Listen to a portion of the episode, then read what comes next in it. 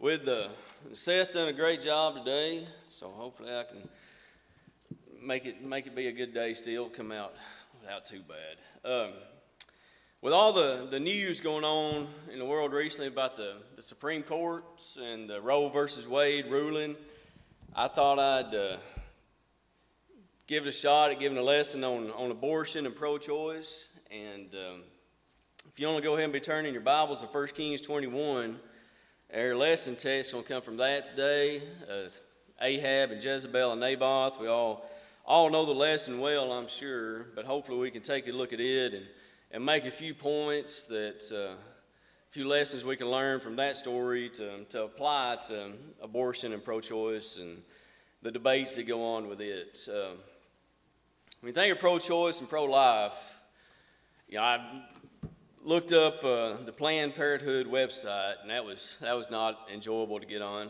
But uh, they've got a they kind of define pro-choice in it a little bit, and I summarized it down to they believe it, it is their right to make any choice they want regarding their life and well-being. They believe it's their right to make any choice that affects their life and well-being.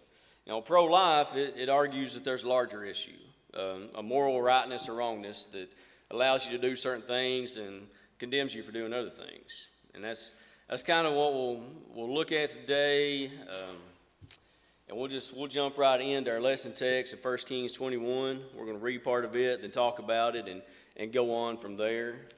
Um, but 1 Kings chapter 21, verse 1. And it came to pass after these things that Naboth the Jezreelite had a vineyard which was in Jezreel, next to the palace of Ahab, king of Samaria.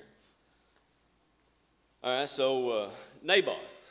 You know, we've all heard this story before, but Naboth, we don't hear much about him throughout the rest of the scriptures. He's referred to again in 2 Kings 9, but that's about it for Naboth, is what we learn about him in, in chapter 21 here. Um, said he, uh, he had a piece of ground, and whenever you're dealing in property, they always say the three most important things of real estate is location, location, location. And he had a, a piece of ground that was probably in a pretty good location, probably worth quite a bit of money. Um, if you live, have anything that's next to the king's palace, you know, and the, the king desires that piece of property, most people would be pretty excited about that. You think you have something that's worth quite a bit. Um, but Ahab, we, we know quite a bit about Ahab. We know uh, from scripture reading that Aiden did a few minutes ago in 1 Kings 16, he was the seventh king of Israel after, after it split, after it split into the, the two kingdoms. Uh, Ahab was the seventh king of the northern kingdom.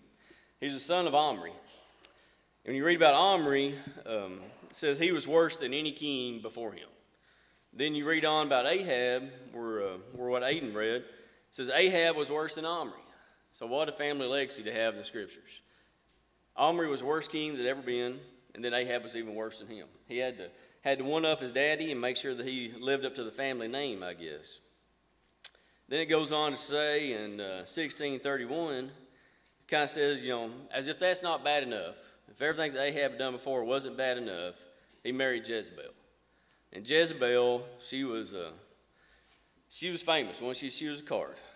Uh, everybody knows about Jezebel. She was one of a kind a special girl that just, just brought laughter and delight everywhere she went.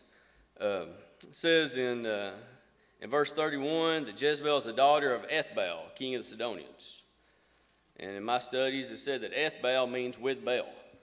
They, uh, they worship Baal exclusively, and she brought that as a national religion to Israel as well. Um, we know many of the, the things that she did and how they were against God, and chapter 21 and verse 25 says Jezebel stirred up Ahab to do evil. So, kids, y'all have heard this you know, from this pulpit. It seems like on a weekly basis to, to be careful who you marry.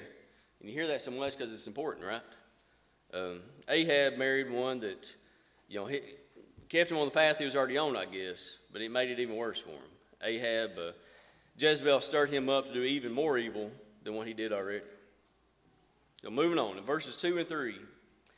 So, so Ahab spoke to Naboth, saying, Give me your vineyard, that I may have it for a vegetable garden, because it is near next to my house.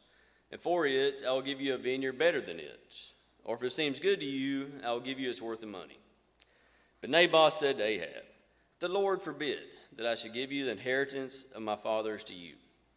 All right, so Ahab, he made a, well, it's probably a pretty lucrative offer to Naboth.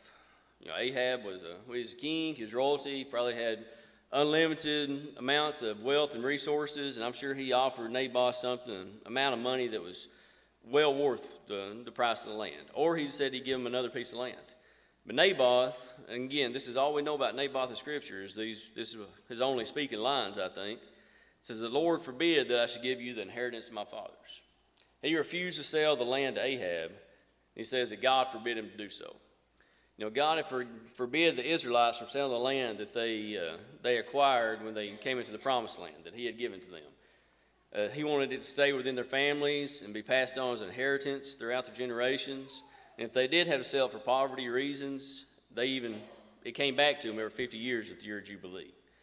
And then Naboth or Ahab comes in wanting it as a vegetable garden. He wants it a place to grow his vegetables because it's next to his house. Seems like a, a rather trivial thing, right? You know, you can put your garden anywhere, uh, especially if you're a king. You shouldn't have to resort to what Ahab resorts to just to put you, your vegetables where you want to. But Ahab wanted it because it was close to his house, and Naboth refused. Verse 4 So Ahab went into his house, sullen and displeased, because of the word which Naboth the Jezreelite had spoken to him. For he had said, I will not give you the inheritance of my fathers. And he lay down on his bed and turned away his face and would eat no food. What do we think of the reaction of Ahab when he finally had somebody tell him no?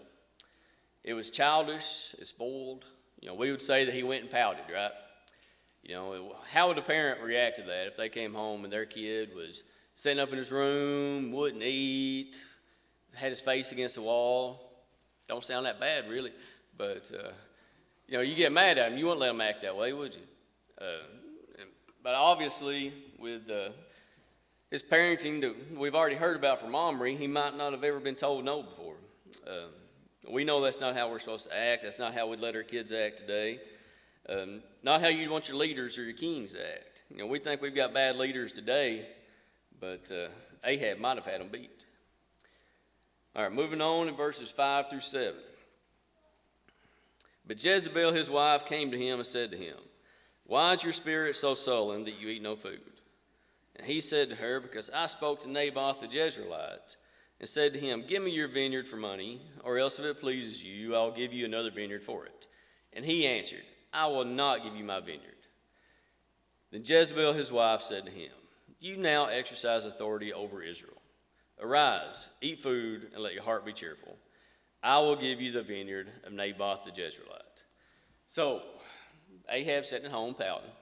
His wife Jezebel comes in and sees him sitting there in a bad mood, not having a good day. He says, Honey, what's wrong? And he goes on and tells him that Naboth wouldn't give him his land. He wouldn't share with him, he wouldn't do what he wanted to. And Jezebel, good old Jezebel, she encourages Ahab and reminds him that he's a king, that he is king of Israel, that he can have anything he wants to. Nobody can tell him no. Like uh, just like the pro choice today, they believed it was their right to make any choice they wanted, regardless of consequence. They believed that no one could tell them no, no one could stand in their way from doing something that they wanted to do. You know, Jezebel, she's, she's got a plan, and uh, whenever she has a plan and you're involved in it, it's probably not going to be good for you, and it's not good for Naboth, as we'll see as we read on. All right, let's read, uh, let's read verses 8 through 14. And she, Jezebel, Jezebel wrote letters in Ahab's name, sealed them with his seal, and sent the letters to the elders and the nobles who were dwelling in the city with Naboth.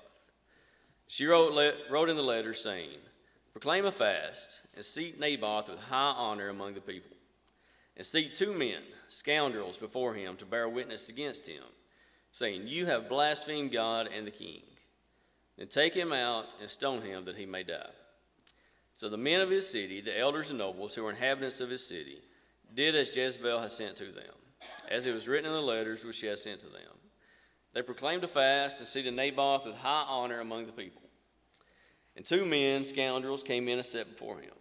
And the scoundrels witnessed against him, against Naboth, in the presence of the people, saying, Naboth has blasphemed God and the king. Then they took him outside the city and stoned him with stones so that he died. Then they sent to Jezebel, saying, Naboth has been stoned and is dead. When we hear of a, an account of a story like that, of, of just pure evil being done, it should, it should make our blood boil. You know, we should get angry. That's ridiculous. There's no, no excuse or reason for that, but it, you know, it happens so often in the world today. You know, like just this past week in Texas, other horrible tragedies that happen all the time that there's just no sense for. Just evil, senseless killings. It should really, really bother us as Christians. Same with abortion. When we see and hear about all these abortions that take place on a, yearly, daily basis, how many has happened since they started being legal here in the, in the U.S., it should really make our blood boil. You know, Naboth was in their way of a happy, fulfilling life. So what did they do? They had him eliminated. They got him out of the way just to make sure that he couldn't slow them down from, from doing what they wanted, from having the vegetable garden that they wanted. And Jezebel, she, we know she'd already massacred, you know, plenty of people. She'd already killed all the prophets of God. So what was one more death to her? You know, anything to, to get what they wanted, to, to get the people out of the way that were slowing them down or stopping them from, from their happiness. Moving on, we're going to read on a little bit more, verses 15 and 16 says, And it came to pass when Jezebel heard that Naboth had been stoned and was dead, that Jezebel said to Ahab, Arise, take possession of the vineyard of Naboth the Jezreelite, which he refused to give you for money. For Naboth is not alive, but dead. So it was when Ahab heard that Naboth was dead, that Ahab got up, went down to take possession of the vineyard of Naboth the Jezreelite. You know, seemingly uh, without hesitation or remorse, Ahab went down to take possession of the, the field, the Naboth's vineyard. He didn't, uh, didn't think it was wrong or outside of something he should do to, to take the field of someone that he just had murdered. You know, Ahab profited from killing Naboth. And now he was finally at peace. He was at peace from his distressed state, from being told no, and he was, he was feeling a lot better about himself. But uh, we'll see that God had, had judgment coming for them for what they had done. Verses 17 and 19. Then the word of the Lord came to Elijah the Tishbite, saying, Arise, go down to meet Ahab, king of Israel, who lives in Samaria. There he is in the vineyard of Naboth, where he has gone down to take possession of it. You shall speak to him, saying, Thus says the Lord, Have you murdered and also taken possession? You shall speak to him, saying, Thus says the Lord, In the place where dogs lick the blood of Naboth, dogs shall lick your blood, even yours. You know, the message from God was, was strong and direct and to the point. He laid the responsibility for the murder of Naboth at the feet of Ahab and Jezebel. Not just Jezebel. It says Ahab was just as complicit in it because he, he let it happen. Um, you know, their evil choices were, were actually going to have consequence. You know, there's going to be judgment and, and punishment for them for what they have done. And we can, we can expect no less today. Verses 20 to 24. And Ahab said to Elijah, Have you found me, O my enemy? And he answered, I have found you, because you have sold yourself to do evil in the sight of the Lord. Behold, I will bring calamity on you. I will take away your posterity, and will cut off Ahab, every male in Israel, both bond and free. I will make your house like the house of Jeroboam the son of Nebat, and like the house of Baasha the son of Ahijah, because of the provocation in which you have provoked me to anger, and made Israel sin. And concerning Jezebel, the Lord also spoke, saying, The dog shall eat Jezebel by the wall of Jezreel. The dog shall eat whoever belongs to Ahab and dies in the city. And the birds of the air shall eat whoever dies in the field. Now, their evil choices were not without consequence. When you think about the end of, of, of Ahab and Jezebel, and these things do come to pass in, uh, in the next chapter Ahab uh, meets his end, and later in Second Kings, I, I, think it's chapter 9, I didn't write that down, Jezebel uh, dies as well, just the way that God said they would happen. When you think about that, you know, there's, there's many ways to die. And that's not a, a typical death you'd expect for a king and a queen, right?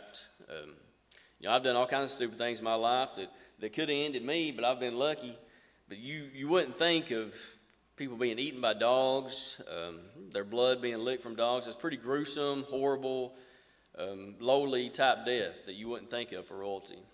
But God's judgment is always just, and His word is always right and true.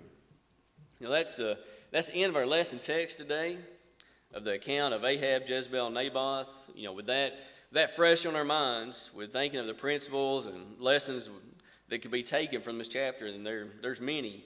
Let's, uh, let's try to apply a few of those things to, to abortion, to pro choice. As I said, to me, that's a, an example of pro choice in the Bible where they chose to, to do whatever they wanted, regardless of the consequences for others.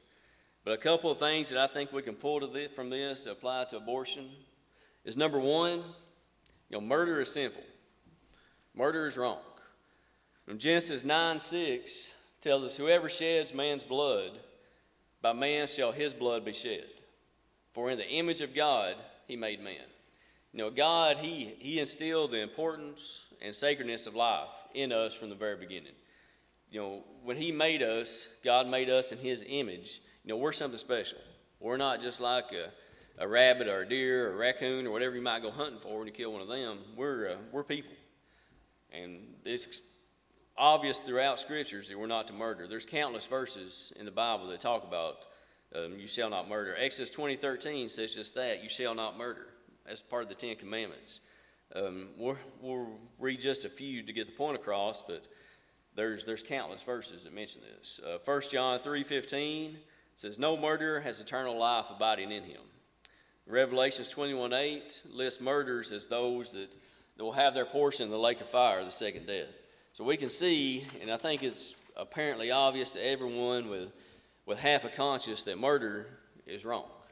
You know, Jezebel and Ahab, they they'd done it enough to them, they were numb to it. But we know murder is always wrong. God has given certain ways that, that people can be killed for certain, uh, certain allowances, but straight up murder, killing someone for your own selfish reasons, is not, not something that's allowed in the Word of God. The second point I want to bring out today, you know, it's not really addressed in our text, but it's crucial principle against abortion, is that life in the womb is real life. You know, human life the baby that's inside the mother before it's born is, is a human being with, with life and with a soul. And there's countless scriptures throughout the, throughout the Bible that reference that as well. Uh, Jeremiah 1 5 says, Before I formed you in the womb, I knew you. Before God formed Jeremiah in the womb, he knew that he was going to be a prophet. He knew who he was, he had intimate knowledge of him. He says, I knew you before I formed you in the womb. Judges 13 5 so Samson was a Nazarite from the womb. You know, the, the angel of the Lord told, told his mother, make sure, be careful of her diet, for Samson will be a Nazarite for, from the womb. Isaiah 49 1, Isaiah was called from the womb. You know, all these things happened while they were still inside their mother, before they had been born. Um, and there's countless other references that are likened to it throughout Scripture. Couple more that we'll look at in the New Testament. Luke 141.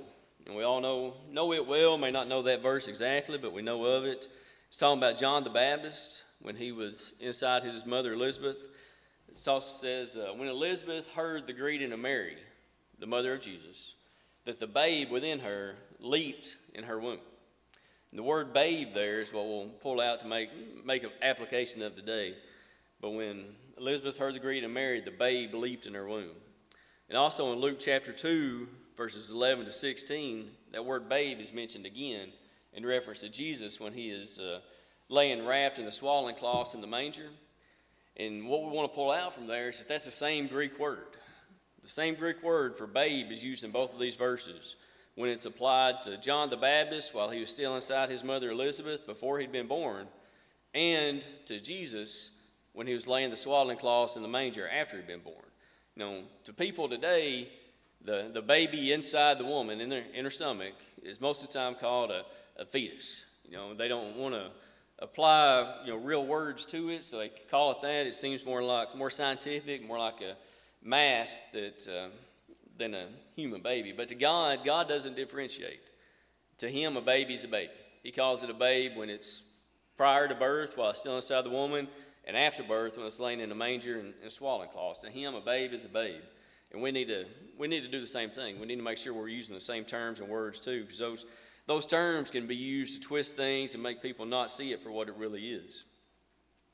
One other one is Zechariah 12:1 says God forms the spirit of man within him. you know, how do we receive that spirit inside of us? Well, of course, it comes from God. All right, so our next, our next, our last point we want try to make about this, as we pull pull principles and points from Ahab and Jezebel and Naboth and apply them to, to abortion, is innocence. Innocence. You know, Naboth, he had an air of innocence about him during this whole situation with Ahab and Jezebel. Um, we mentioned earlier that his only recorded words in Scripture are him declaring to do what God commanded. When he was accused of the blasphemy against God and the king, of course, you know, we, we know that Jezebel set that up, probably compensated those scoundrels for saying those things, and Naboth was innocent of that as well. You know, he was not guilty of the blasphemy, but, but he was murdered anyhow.